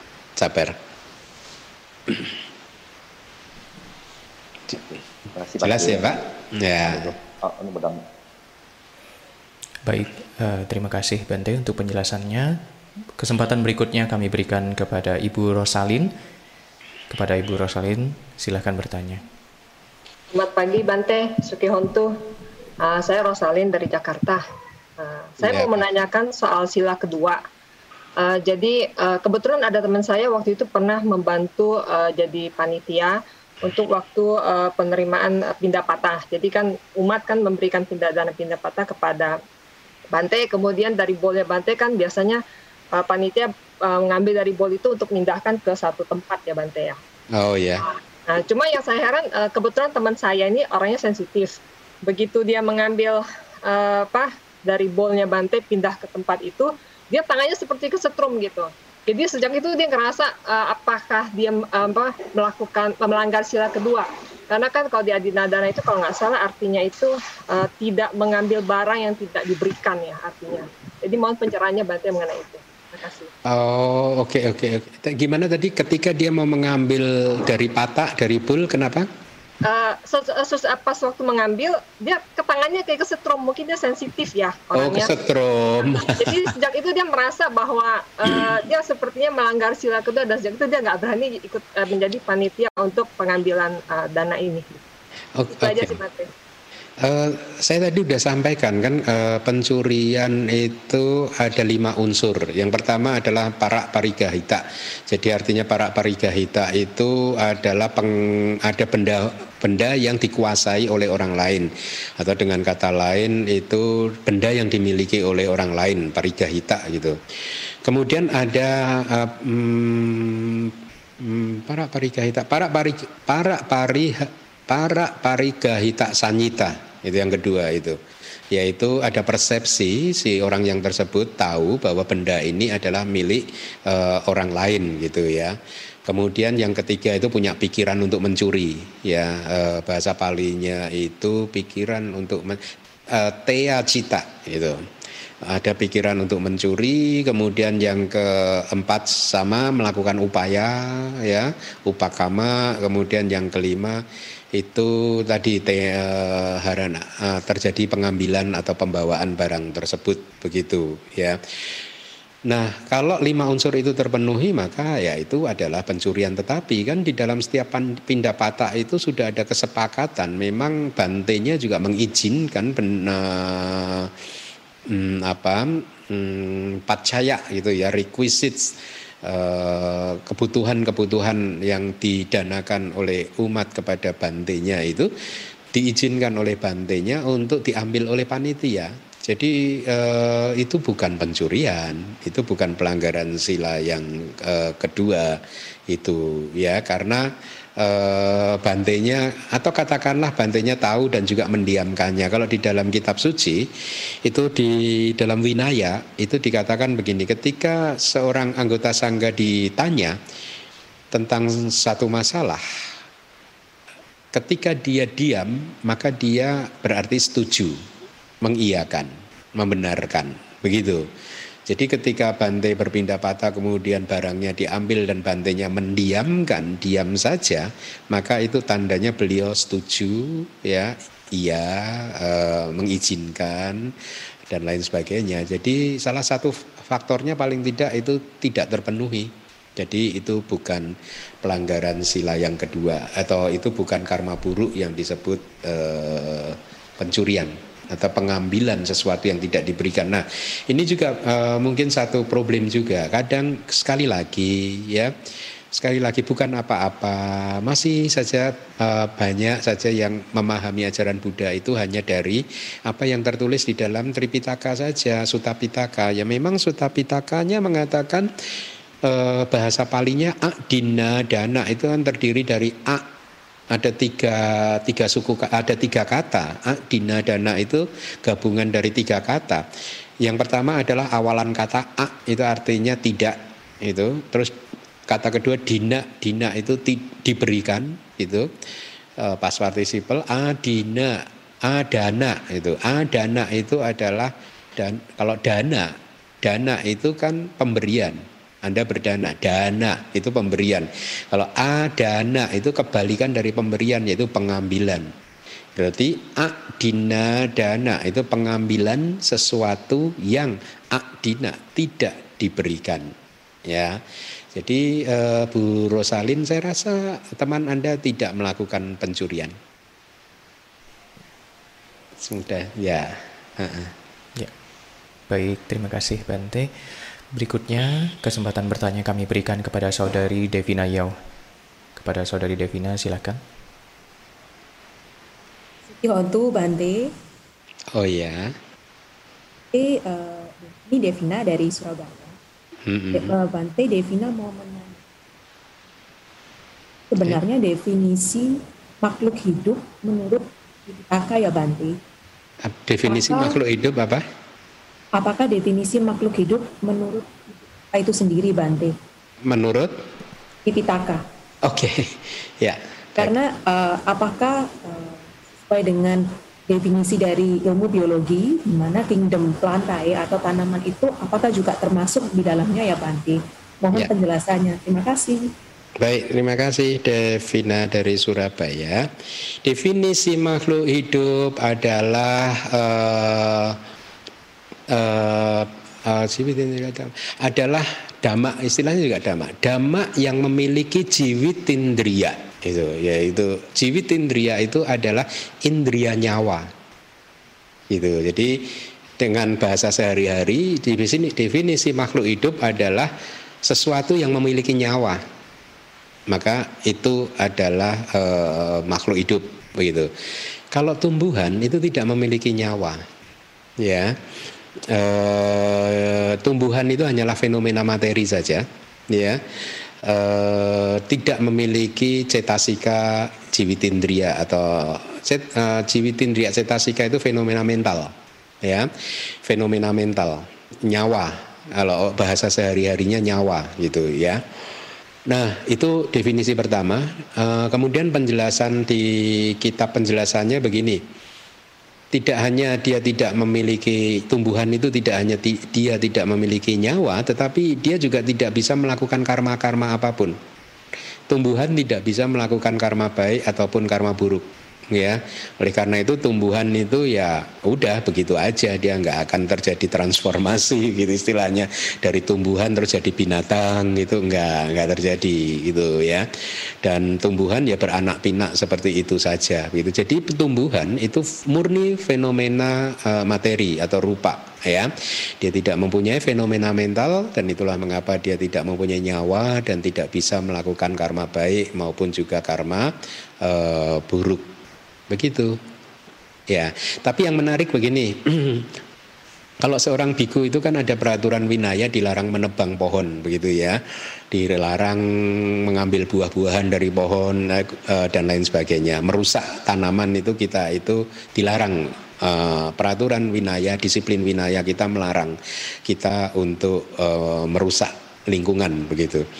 Nah di Thailand saya melihatnya di Thailand waktu pengembaraan saya pertama kali mencari guru itu kan dari Indonesia langsung ke Thailand itu saya mempelajari di setiap tempat itu selalu ada saja pohon-pohon yang dibalut dengan jubah-jubah begitu nah saya waktu itu sempat bertanya ini kenapa sih pohon-pohon kok dibalut dengan jubah-jubah begitu? Kalau di Bali kan kita suka melihat pohon diberi kayak sarung gitu ya kotak-kotak begitu ya nah kalau di Thailand itu diberi jubah jubah biku itu gitu dan saya waktu itu bertanya kenapa ini pohon-pohon dibeginikan maksudnya apa? Apakah supaya disembah-sembah atau apa dan lain sebagainya gitu kan?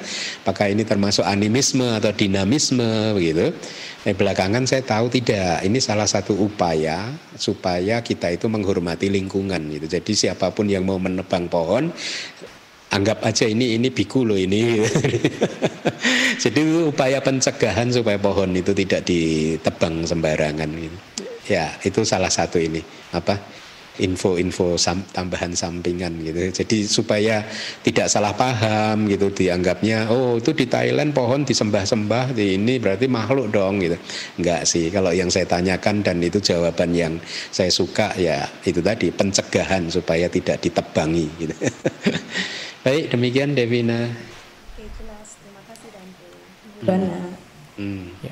Terima kasih Bante untuk penjelasannya. Kesempatan berikutnya kami berikan kepada Bapak Sucipto Yap. Kami persilahkan.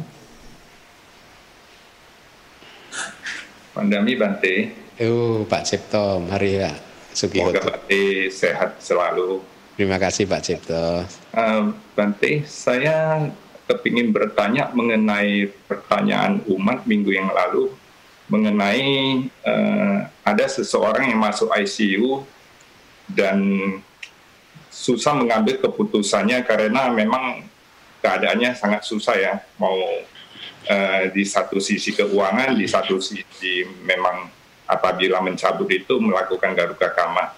Jadi yang kepingin saya tanyakan begini Bante, apabila kita mempunyai niat untuk ber, um, memberikan pesan kepada anggota keluarga kita ataupun anak kita bahwa apabila kita dalam kondisi yang sangat sekarat di rumah sakit, kita tidak berkenan untuk memakai alat bantu, apakah itu merupakan tindakan bunuh diri ataupun merupakan suatu tindakan yang bijaksana?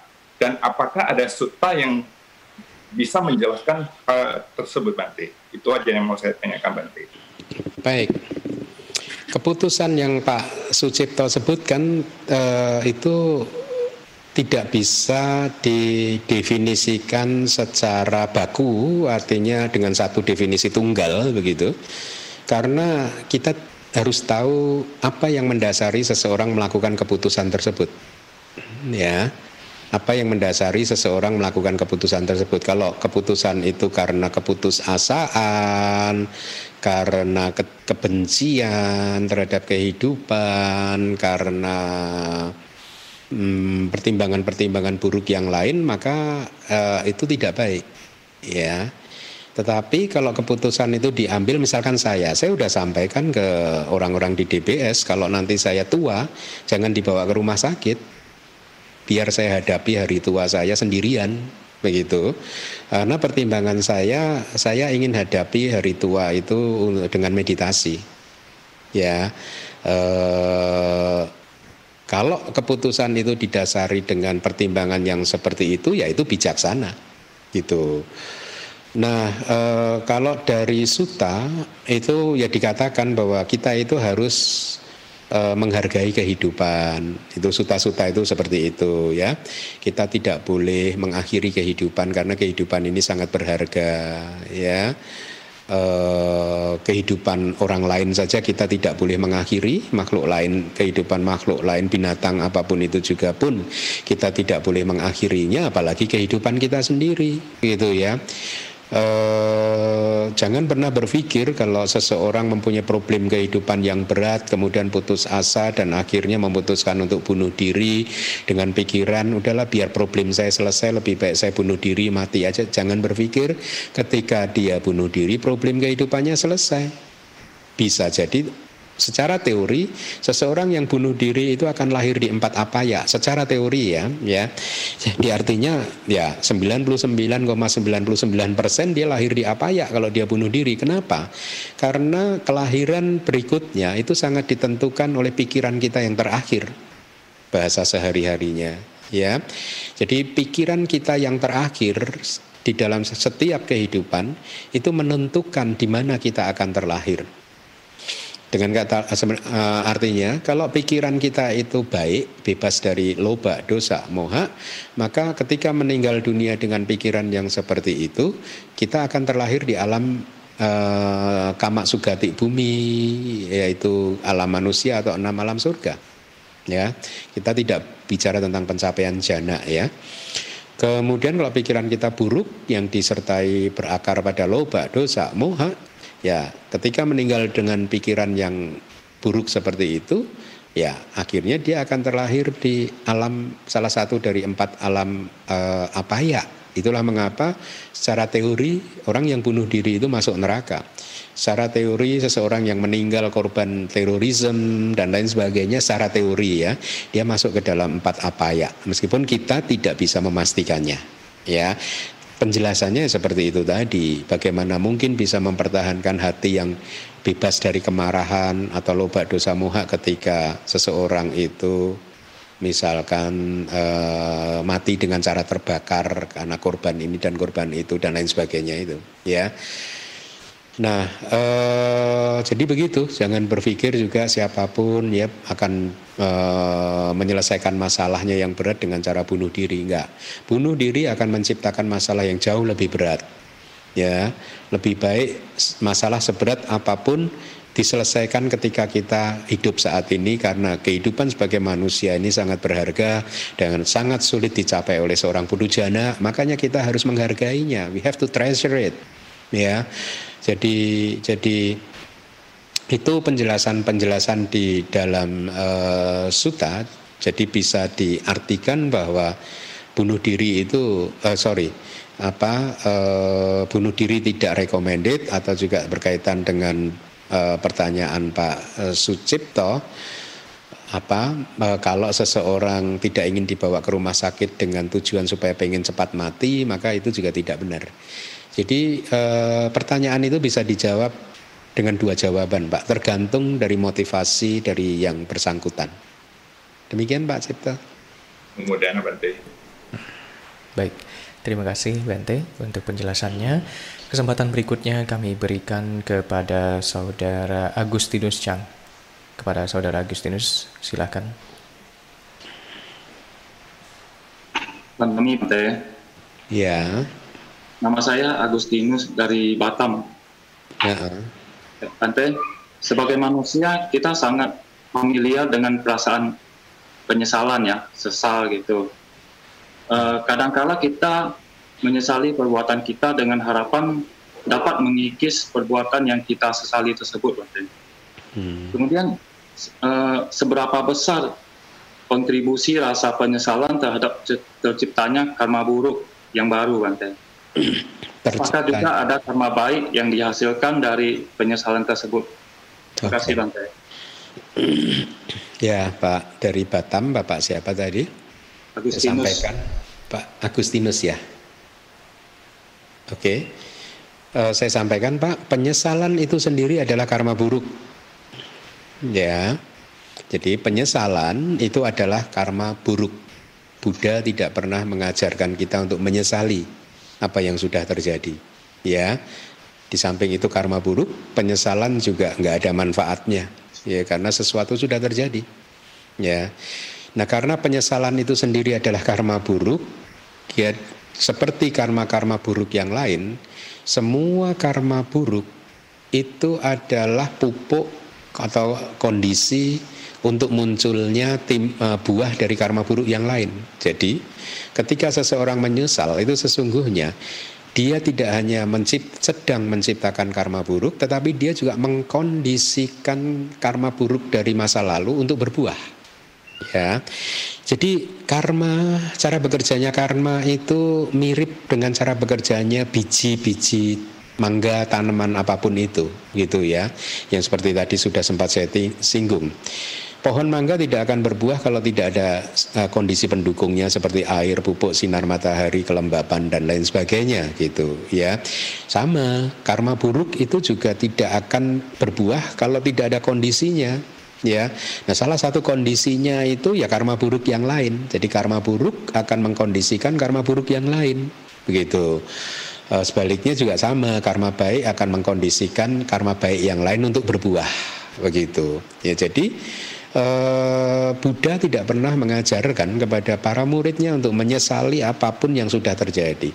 Bahkan terhadap kesalahan yang sudah terjadi pun Buddha hanya mengajarkan tiga langkah. Di dalam winaya pun seorang biku kalau melakukan pelanggaran winaya yang uh, termasuk ringan itu obatnya hanya melakukan tiga langkah ini. Satu acknowledgement, pengakuan ya bahwa saya sudah melakukan pelanggaran ini, kesalahan ini, kemudian juga e, meminta maaf dan yang ketiga adalah berjanji untuk tidak mengulanginya lagi di masa depan. Ya hanya seperti itu. Jadi penyesalan tidak akan pernah bisa mengkondisikan karma baik untuk berbuah, Pak.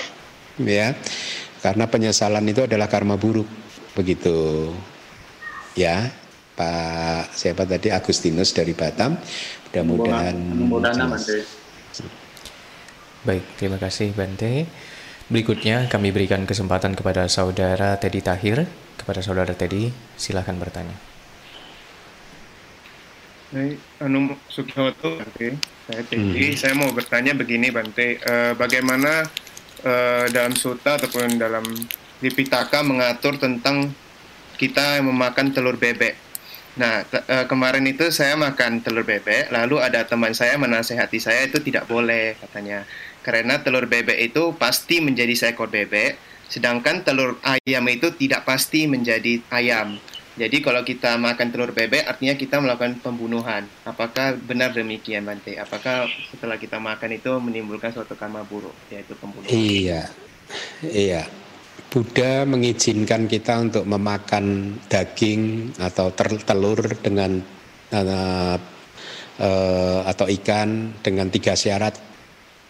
Syarat yang pertama adalah di, di, kita tidak melihat sendiri bahwa daging ikan yang akan kita makan itu sengaja dibunuh oleh yang masak untuk makanan kita. Ya, kalau biku kita bikunya tidak melihat bahwa makanan daging ikan yang dipersembahkan oleh umat dibunuh sendiri oleh umat dengan tujuan untuk dipersembahkan kepada bikunya. Sama umat anda juga begitu kira-kira logikanya begitu.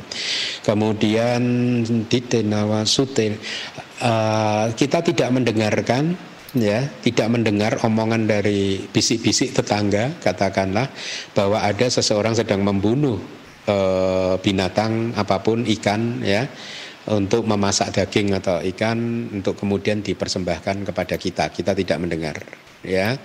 Kemudian yang ketiga pari sangka kita tidak menyangka, kita tidak menduga, kita tidak mencurigai bahwa ikan daging yang akan kita makan itu sudah dibunuh untuk secara khusus ditujukan kepada kita. Nah, Buddha mengatakan kalau ikan dan daging itu terbebas dari tiga hal ini, maka ikan dan daging tersebut boleh dimakan. Ya itu kata Buddha ya. Nah, kalau kita ikut ajaran Buddha ya kita harus mempunyai sada ya kita ikut. Jangan terus di misalkan ada kan dulu itu kan sempat uh, ini bahwa enggak lah uh, biku enggak boleh makan ikan dan daging. Nah, itu bukan ajarannya Buddha ya. Buddha mengatakan seperti itu tadi. Nah, terhadap telur, uh, bebek kayak ayam, ayam pun juga ada yang kita harus curigai yaitu ayam kampung. Saya bebek tidak paham, tetapi kalau itu dicurigai ada makhluk hidup di sana, ya lebih baik jangan dimakan. Ya, kalau itu dicurigai, Anda curiga, Anda menyangka, ya, Anda ya menduga bahwa itu ada makhluk hidup di sana, maka ya jangan dimakan.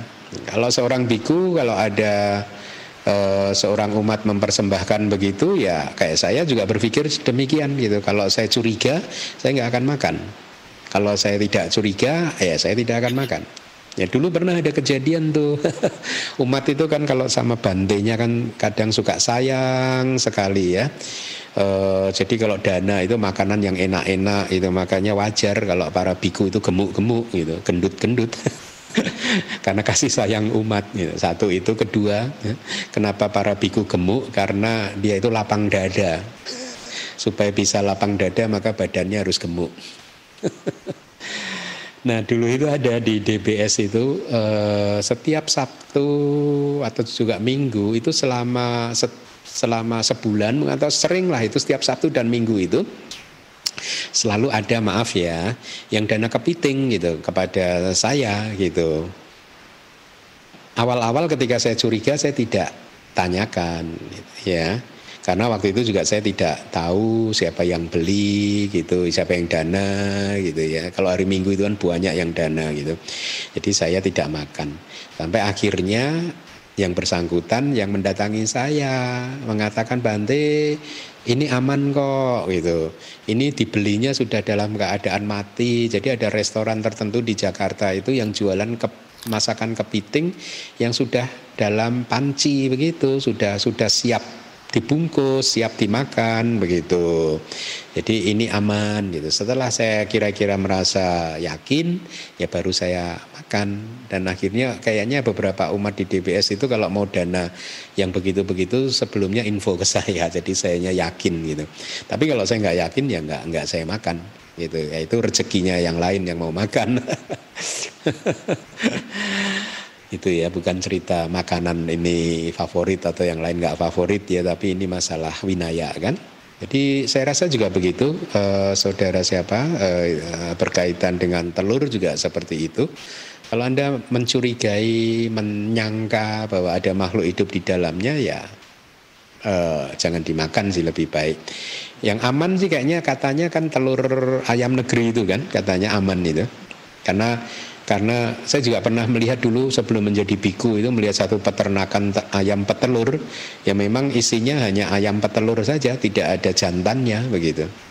Ya begitu. Mudah-mudahan menjawab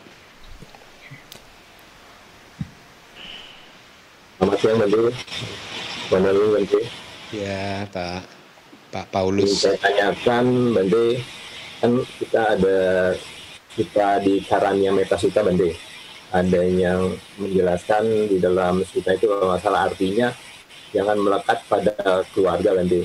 Nah jangan, ini jangan apa pak? Uh, pemahamannya bagaimana gitu? Maaf pak. Jangan, jangan melekat pada keluarga gitu nih di karena metafisik. Jangan melekat. Melekat pada keluarga. Pada rumah tangga. Pada keluarga bang. Pada, uh, keluarga, ya, keluarga bang.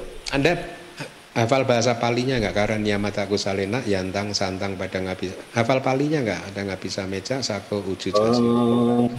Suaco cak samudu anati mani santu sako cak subaro cak apakijo cak salahu kawuti santindriyo cak niwako cak apa badulesu ananukido. Oh ya, itu mungkin kulesu ananukido ya. An anu gitu tidak terikat pada keluarga. Ya tidak terikat pada keluarga-keluarga. Kulesu an anu gitu an anu gitu tidak terikat pada keluarga uh, di, tidak terikat di dalam keluarga-keluarga. Hmm, uh, penjelasannya untuk kelas berikutnya ya Pak. Saya bukakan kitab komentarnya ya Pak ya, ya, ya supaya supaya kita jelas. Kalau Bapak jelas itu ya nanti saya carikan Pak. Ya. Kulesu ananukido. Kalau saya tidak salah itu adalah berkaitan dengan seseorang yang sudah menjadi pabajita.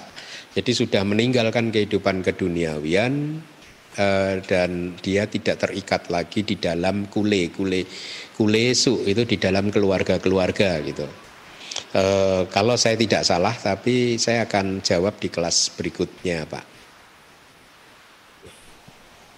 Gitu.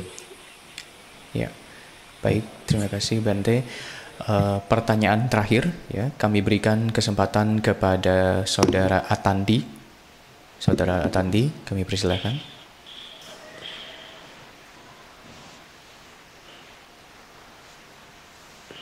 Uh, Suki Hontu Bante, saya Atandi dari Jember, Jawa Timur. Uh, jadi secara ringkas kan Handa Mara itu kan proses nama dan rupa Uh, Bapak kurang kencang loh Pak. Oh, oh sekarang cukup kencang? Oh, sama. oh. Mungkin sedikit lebih uh, dekat. Cukup kencang? Ya, ini sekarang lumayan. Oh ya, kan secara ringkas kan kanda mara itu kan proses nama dan rupa. Dan hmm. abisangkara kan juga proses nama dan rupa. Uh, kenapa klasifikasinya abisangkara mara tidak termasuk kanda mara? Jadi uh, kenapa harusnya kan empat jenis mara. Oh, oke. Okay. Kenapa dipisahkan ya Pak? Ya. Oke, okay. antara kanda mara dan nabi sangkara. Kanda itu ya bisa lima agregat, empat agregat dan satu agregat. Begitu. Kalau penjelasannya seperti yang minggu lalu kan ketika kita mendapatkan lima agregat ini adalah penderitaan. Ketika kita masih berada di dalam kandungan itu penderitaan ya karena punya agregat ini.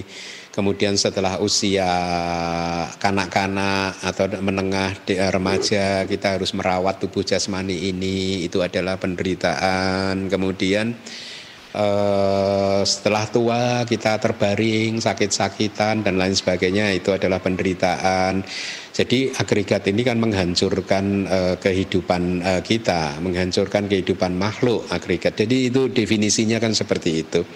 Sementara sementara api sangkara mara ini secara khusus didefinisikan ini sebagai cetana kan. Kenapa? Karena cetana ini yang memproduksikan lima agregat tadi Pak. Kalau Bapak tadi cermati uh, ceramah saya, jadi berbeda Pak. Cetana ini penyebab atau pemproduksi atau yang menghasilkan agregat gitu. Jadi dengan alasan itulah maka eh, keduanya dipisahkan menjadi mara yang berbeda. Paham ya Pak ya? Kalau yang agregat itu ya agregat. Kalau api sangkara ini cetana itu benar sih. Cetana itu termasuk di dalam sangkara kanda tetapi eh, definisinya adalah dia yang memproduksi agregat. Karma-karma kita ini kan yang kalau berfungsi sebagai karma produktif, dia memproduksi agregat, tidak hanya agregat di kelahiran atau di momen penyambung kelahiran kembali, tetapi di setiap waktu pun juga karma-karma kita ini memproduksi lima agregat ini kan, atau memproduksi agregat-agregat tertentu maksud saya, gitu Pak siapa tadi. Jadi dengan alasan itu maka keduanya dipisahkan menjadi mara yang berbeda. Yang satunya adalah simply agregat, yang satunya adalah uh, penghasil agregat. Begitu, Pak. Terima kasih, Pak. Ya.